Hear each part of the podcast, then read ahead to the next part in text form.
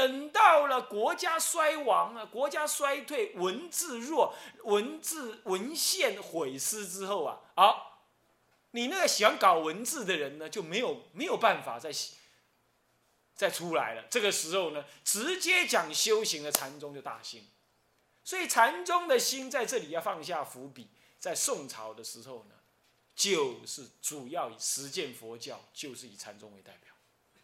所以太虚大师说，中国佛教以禅宗为为代表啊，是在宋朝才建立的，不会是唐朝。虽然南六祖大师出现在南，是出现在中唐啊，但是那还不成其为一花，呃，还不成其为一枝独秀，还不是。各位，这点先做个伏笔，这样听得懂吗？OK。接下来呢，我们看法相宗，也就唯识宗。唯识宗我说过，它是。摒除真心，但说妄心的，啊，那是法相宗。再来，他成立密宗，密宗也讲唯心见，啊，他也是唯心见色空性，他不谈真常，讲唯心哦，他也讲唯心。密，所以说你看，西藏人他认为啊，佛教只有两系，性空见、性空系跟唯识系只有两系，他不认为有真常系，所以密教不谈佛性。他不懂得要谈佛性，啊，他不懂谈佛性。但你很奇怪，他们是谈谈佛吗？谈成佛这件事情吗？对的。所以说，他们认为佛性事实上是在唯识的心里头的，他们是这样把它认知。所以他们自己认为呢，心中观想佛能够成佛。但是至于心中为什么能够观想佛，那个内在的佛性的那种珍藏思想。他并没有建立，他确实用唯识的思想来，来给予补助的，啊，这是密宗的思想源流，主要是以唯识跟空性见这两个综合运用，啊，那么这些的内容呢，因为是属于宗派佛教了，我我想这个，嗯，属于历史的部分比较少，哦，属于思想比较多呢，我想我们就以刚刚那个源流来交代就可以了。接下来丁四是，啊，生前之政治社会地位，这点倒是大家要提醒大家的啊。第一，物一是什么？国家化是性格，国家化性格之确立。什么叫国家化？就是由国家来统筹佛教的发展。哇哈，怎么会这样？佛教发展应该是由出家人自己来。不，我的意思是说，国家用政治力直接介入了佛教的什么呢？运作。今天有没有这样？今天的佛教呢，基本比较没有这样，除了土地、寺庙这两种牵涉到世间利益共同的国家的行政影子才出现，对不对？如果你要三一一波到处跑，乃至你要做假和尚，甚至于政府也没有什么真正的法令能够干你，对你怎么样？你要是以今天就去剃度，明天就搭架杀。然后就过日子，就到处跑，谁会管你啊？有谁会说你怎样？不会吗？但是如果乃至你去托钵，没有人去告状，你也没有怎么样，也没有哪一条法律告诉你不可以这样。这样讲下来，现在是跟以前那个国家化不同。国家化是这样子，你要出家，嘿嘿，那个鹿谷乡乡长盖章，这样干的嘞，是这样子的嘞。你抓狂啊！你要现在听起来会抓狂，对吧？但是国家化就是这样子，所以不好玩哦。你要知道，还有你要盖庙，现在我们盖庙，你有钱你就买吗？你能买多少就买吗？对不对？是不是这样子啊？不是，要盖庙啊，没关系，来跟我内政部申请。你有钱你也不一定能买，你要盖庙，来我内政部呢，你要定什么名字？来来，我给你盖个章，你有匾额，你有证明书，你才给我个可能给我动土。不然拆，二话不说就给你拆。今天没有这样，对不对？除了有些什么舍利塔啦，他顶多能跟你讲，呃，这是违建，那是用建筑法，那不是宗教法，是吧？建筑法，建筑法大家都一样啊，违建都要拆啊，那你没话讲。他是用这种概概念的。国家化佛教不同，我国家就针对你佛教，我针对你宗教的寺庙要怎么样，要怎么样，怎么怎么怎么样，如果没怎么样，我就给你怎么样。哇，这严重了。这样懂吗？你觉得呢？你要不要这样？要不要这样？我当然一向以为不要这样，但是呢，以有些时候，当佛教本身衰败、污秽、污染、颠倒的时候，人家就会这样，不是你要不要的问题。所以这个单元才是重要，才是关系的一个出家人该怎么面对佛教的概念啊。好，那么几一我们来看一下。隋代以佛法为统一全国的精神基础，我说过了，从而加速了佛教的中国化转变。因为他用国家的力量，他用国家力量拿你佛教做精神基础。这个时候，他统一了在印度仍然属于对立的佛教思想。啊，此乃以北周的灭佛及隋代的大力复兴为契机，故以灭佛时代为时代的分起点。原因在此。这里指的是什么？指的是指说。因为你北周灭佛，灭佛之后，隋朝出来，隋朝出来之后统一中国，统一中国大力的弘扬佛法，大力弘扬佛法的时候，把南北朝的佛教呢全部整合在一起，整合在一起就把空有真常三个系统强力的整合了。哎，人要整合，政治要整合，接着思想他就想要去整合，这样子他就超越了印度。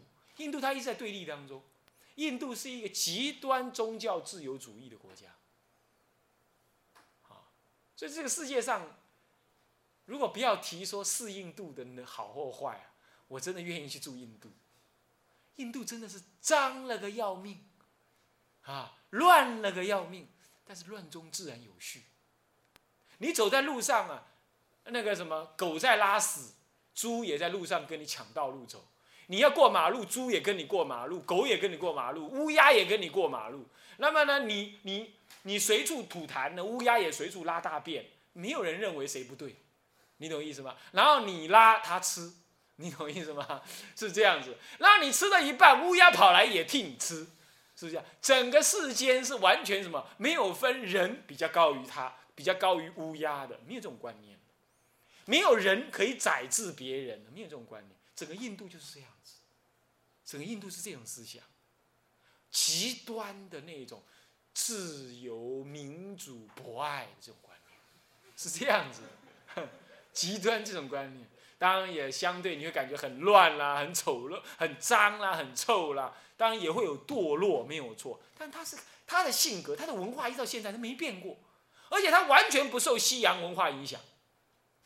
他自己发展核武，他自己制造电器产品，他自己卖他那个烂的要命的塔塔车子。到处都看到塔塔塔塔这样子，你看不到其他国家的车子，那个塔塔，然后到处翻车的就是塔塔塔塔，就是这样子，嗯，就像印度是一个很奇妙的一个国家，但是印度人也是绝顶聪明的，他们有非常高的哲学，他们有很深的的的的的的的的那种那种很强悍的国防哦，你不要以为怎么样，美国要对他怎么样也不能怎么样。啊，世界都在什么金融危机的时候，印度独独在外。那么我们已经这么穷了，没什么好金融危机的，已经穷到没有金融可危机了。他他能这样干，但他们穷穷而不乱，哎，很怪。他们被人家统治八百年，回回教徒统治八百年，他的文化毅然不摇。八百年完了，他自己回来啊，我们自己管自己管，他也没有仇恨，他也没有仇恨。就回来自己管，就这样。你看看那个圣雄甘地，你看看他面对英国的统治，他用什么办法？民进党用上街头丢鸡蛋的，对不对？是不是这样的？圣雄没有，圣雄只是饿肚子。我饿，我继续饿。你不让我独立，我就死给你看。他 就这样而已，他没别的办法。你看这个民族真的很怪异，但实在是世界独一无二的民族。他是极好像很落伍，但是其实又很深沉，有他完全一套生命哲学的一个民族。你在你在那么德里走，你在他那个乡间地下走，哇，乱成一团。有最先进的重型机车，也有什么呢？也有那个老又瘦的，老白牛在拖一大堆东西，然后边拖边咬甘蔗，然后灰尘满地这样子，你会觉得这什么跟什么嘛？它就是这样一个国家。如果然后有人就正在路边怎么样小便，那小便的旁边正在卖那个女人最美丽的美化妆品，那个男人就在旁边小便，就这样，你会觉得。一个是西门町，西门町到处都是厕所，就是你可以想象成这样子，啊，狗啊、乌鸦呀，到处飞啊，什么的，没有人会觉得那样是不对的。哎，很怪哈。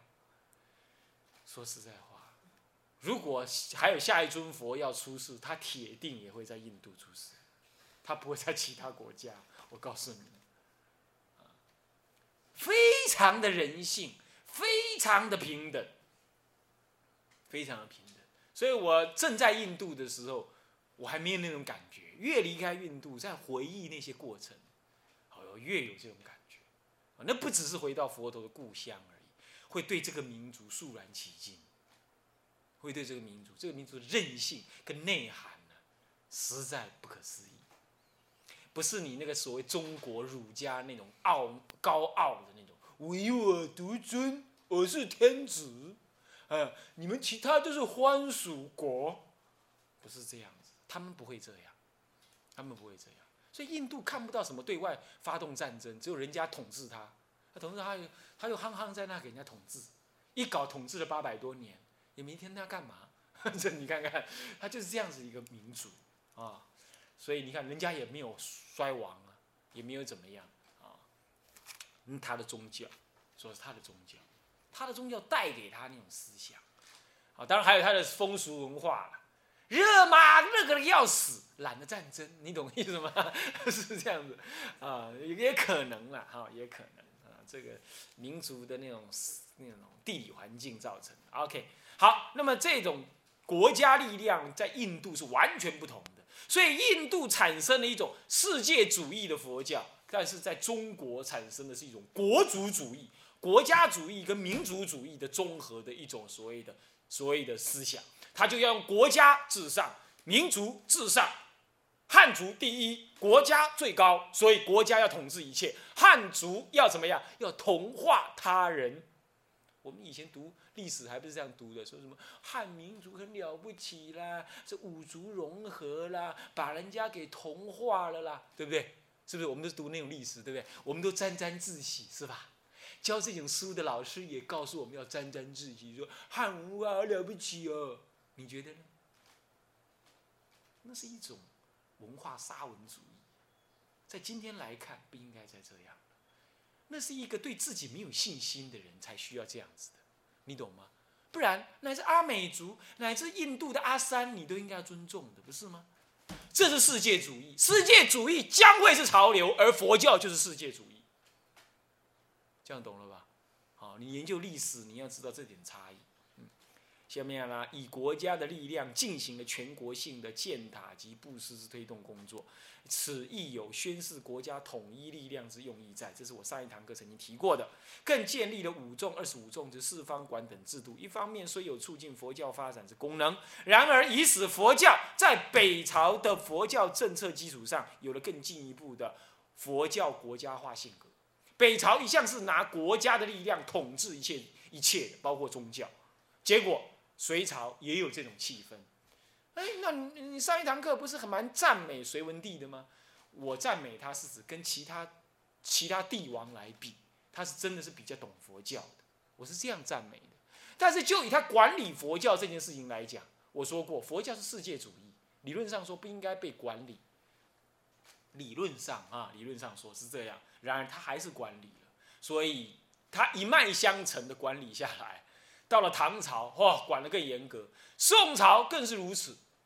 从唐宋之后，中国一向就是政治凌驾一切我们中国的佛教从唐宋之后一直被政府多管，你要知道，管到什么时候你知道吗？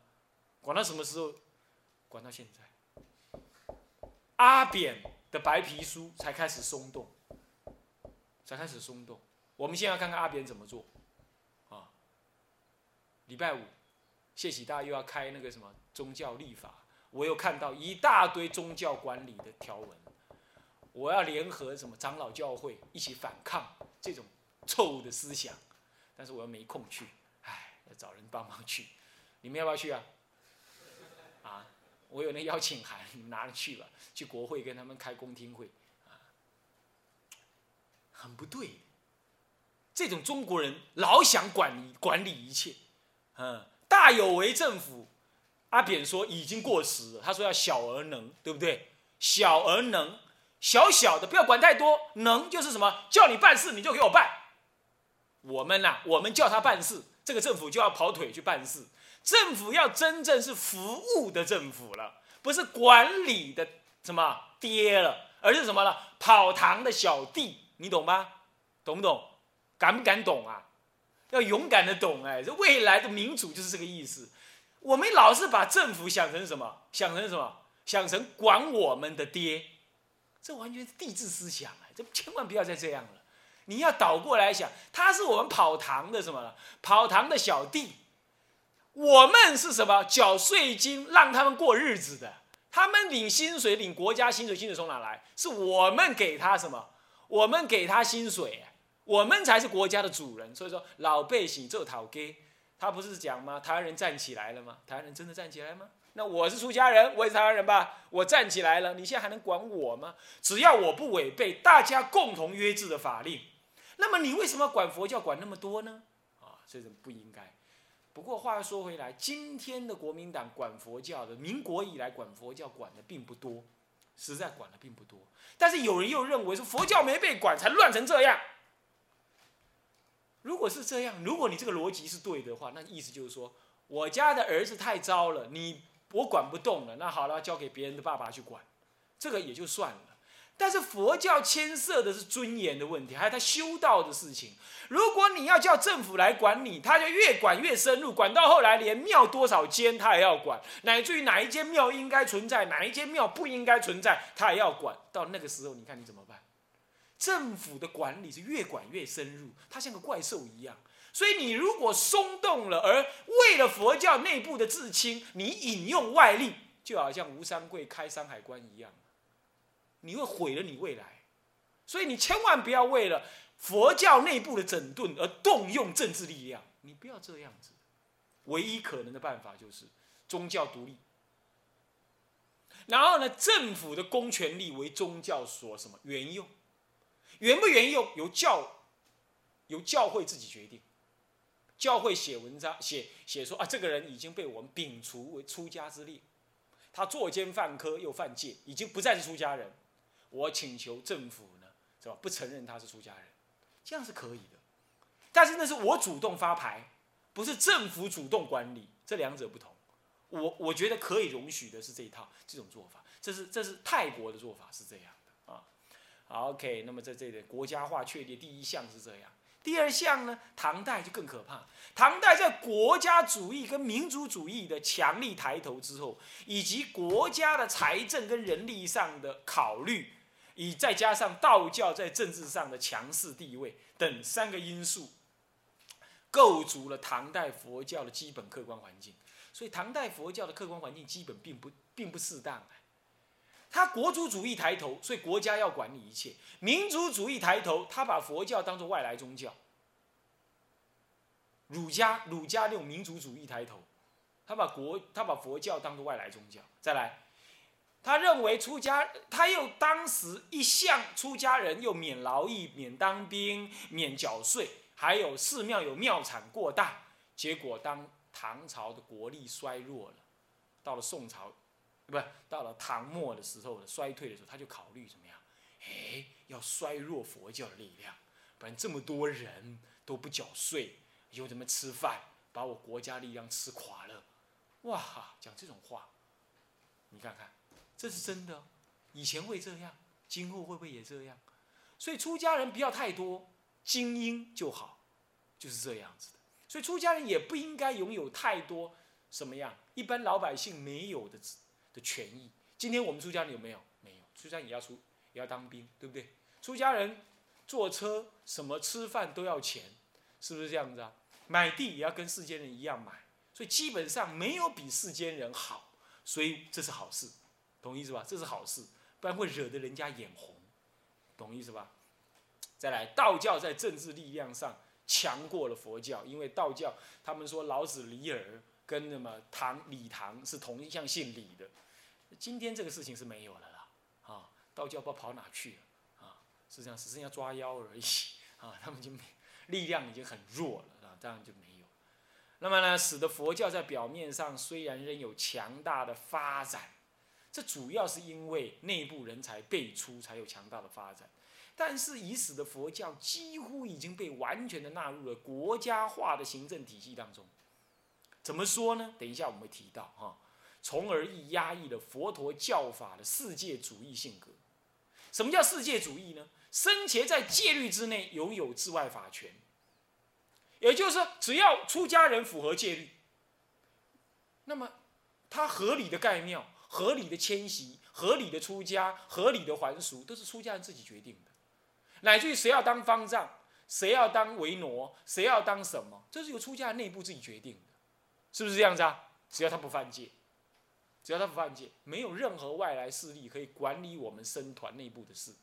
很不幸，唐朝不是这样。隋朝的时候呢，不，北魏的时候呢，出家人犯了重罪，国家来管；轻罪由你出家人自己管。出家人的财物，出家人的出家与否，都由你出家人的出家官叫僧官自己管。这就有点像现在僧皇一样，僧皇自己管，这很好的吧？至少还是出家人管出家人吧。唐朝、隋朝勉强还是这样，唐朝就不是，大小重罪全部都要由国家法令来管。乃至于你盖庙几间，能不能盖庙？庙上面谁当住持，要你提出来，国家认可才可以。那么你今天是不是也这样？今天好像也是这样，我们也是登记说寺庙是什么啦，谁当住持，对不对？但这种我们跟政府的关系是有一点算告知而已。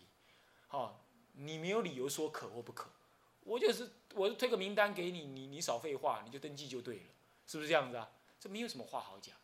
但当时不同，当时还有简别意，而且呢，出家竟然要国家盖章，这就很麻烦。那你说不是啊？这样才不会混乱嘛。经过国家考试也很好，不，这应该由出家人自己来考试，由国家赋予这个力量，出家人自己考试，向国家登记倒是可以的。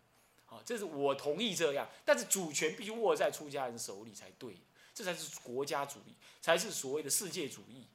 宗教主义啊，那么已经不是这样。当时唐朝已经不是这样啊。好，那么再来生前地位之受限，我们可以看出己一一直到己五啊，就可以显示出生前地位受限的这个限制的相相貌。比如说己一啊，以由隋代的只是单纯的分类跟君主对出家人的敬重呢，渐渐的导向唐代怎么样臣服跟管理。例如唐代的生前礼敬问题，竟然被规定哦，规定说要拜父母，但是你可以不用拜君主，哎，被规定要拜父母哎，哎，你们出家的时候，在出家之前拜一次父母，从今而后拜拜父母，拜不拜？不再拜了呢。你不要那抖一个阿娘跪落去，家里大了，你怎么样呢？你不要搞成这样了哈，你不要搞成这样哈。啊，你回去你就是出家师傅，他还要叫你师傅，他可以拜你，你不拜他，对不对？现在是这样，不是的。从唐朝之后一直搞到清朝，都是政府规定，怎么样？规定吧，规定拜亲不拜君，他规定，你看笑不笑话？不像话。所以说民国还是比较进步的，哈哈，他就没有规定了，倒过来让佛教自己规定。结果佛教规定是什么？佛教规定是出家之前还可以拜爹娘。跟他辞亲，对不对？之后呢？之后他要叫你师父，对不对？他要跟你跪着顶礼了，是这样子，是不一样的，啊，是不一样的。好，那么这个是这样子的啊。再来呢，在上奏的时候，北魏时代还自称贫道，贫道我自称我是沙门贫道什么的，这样可以。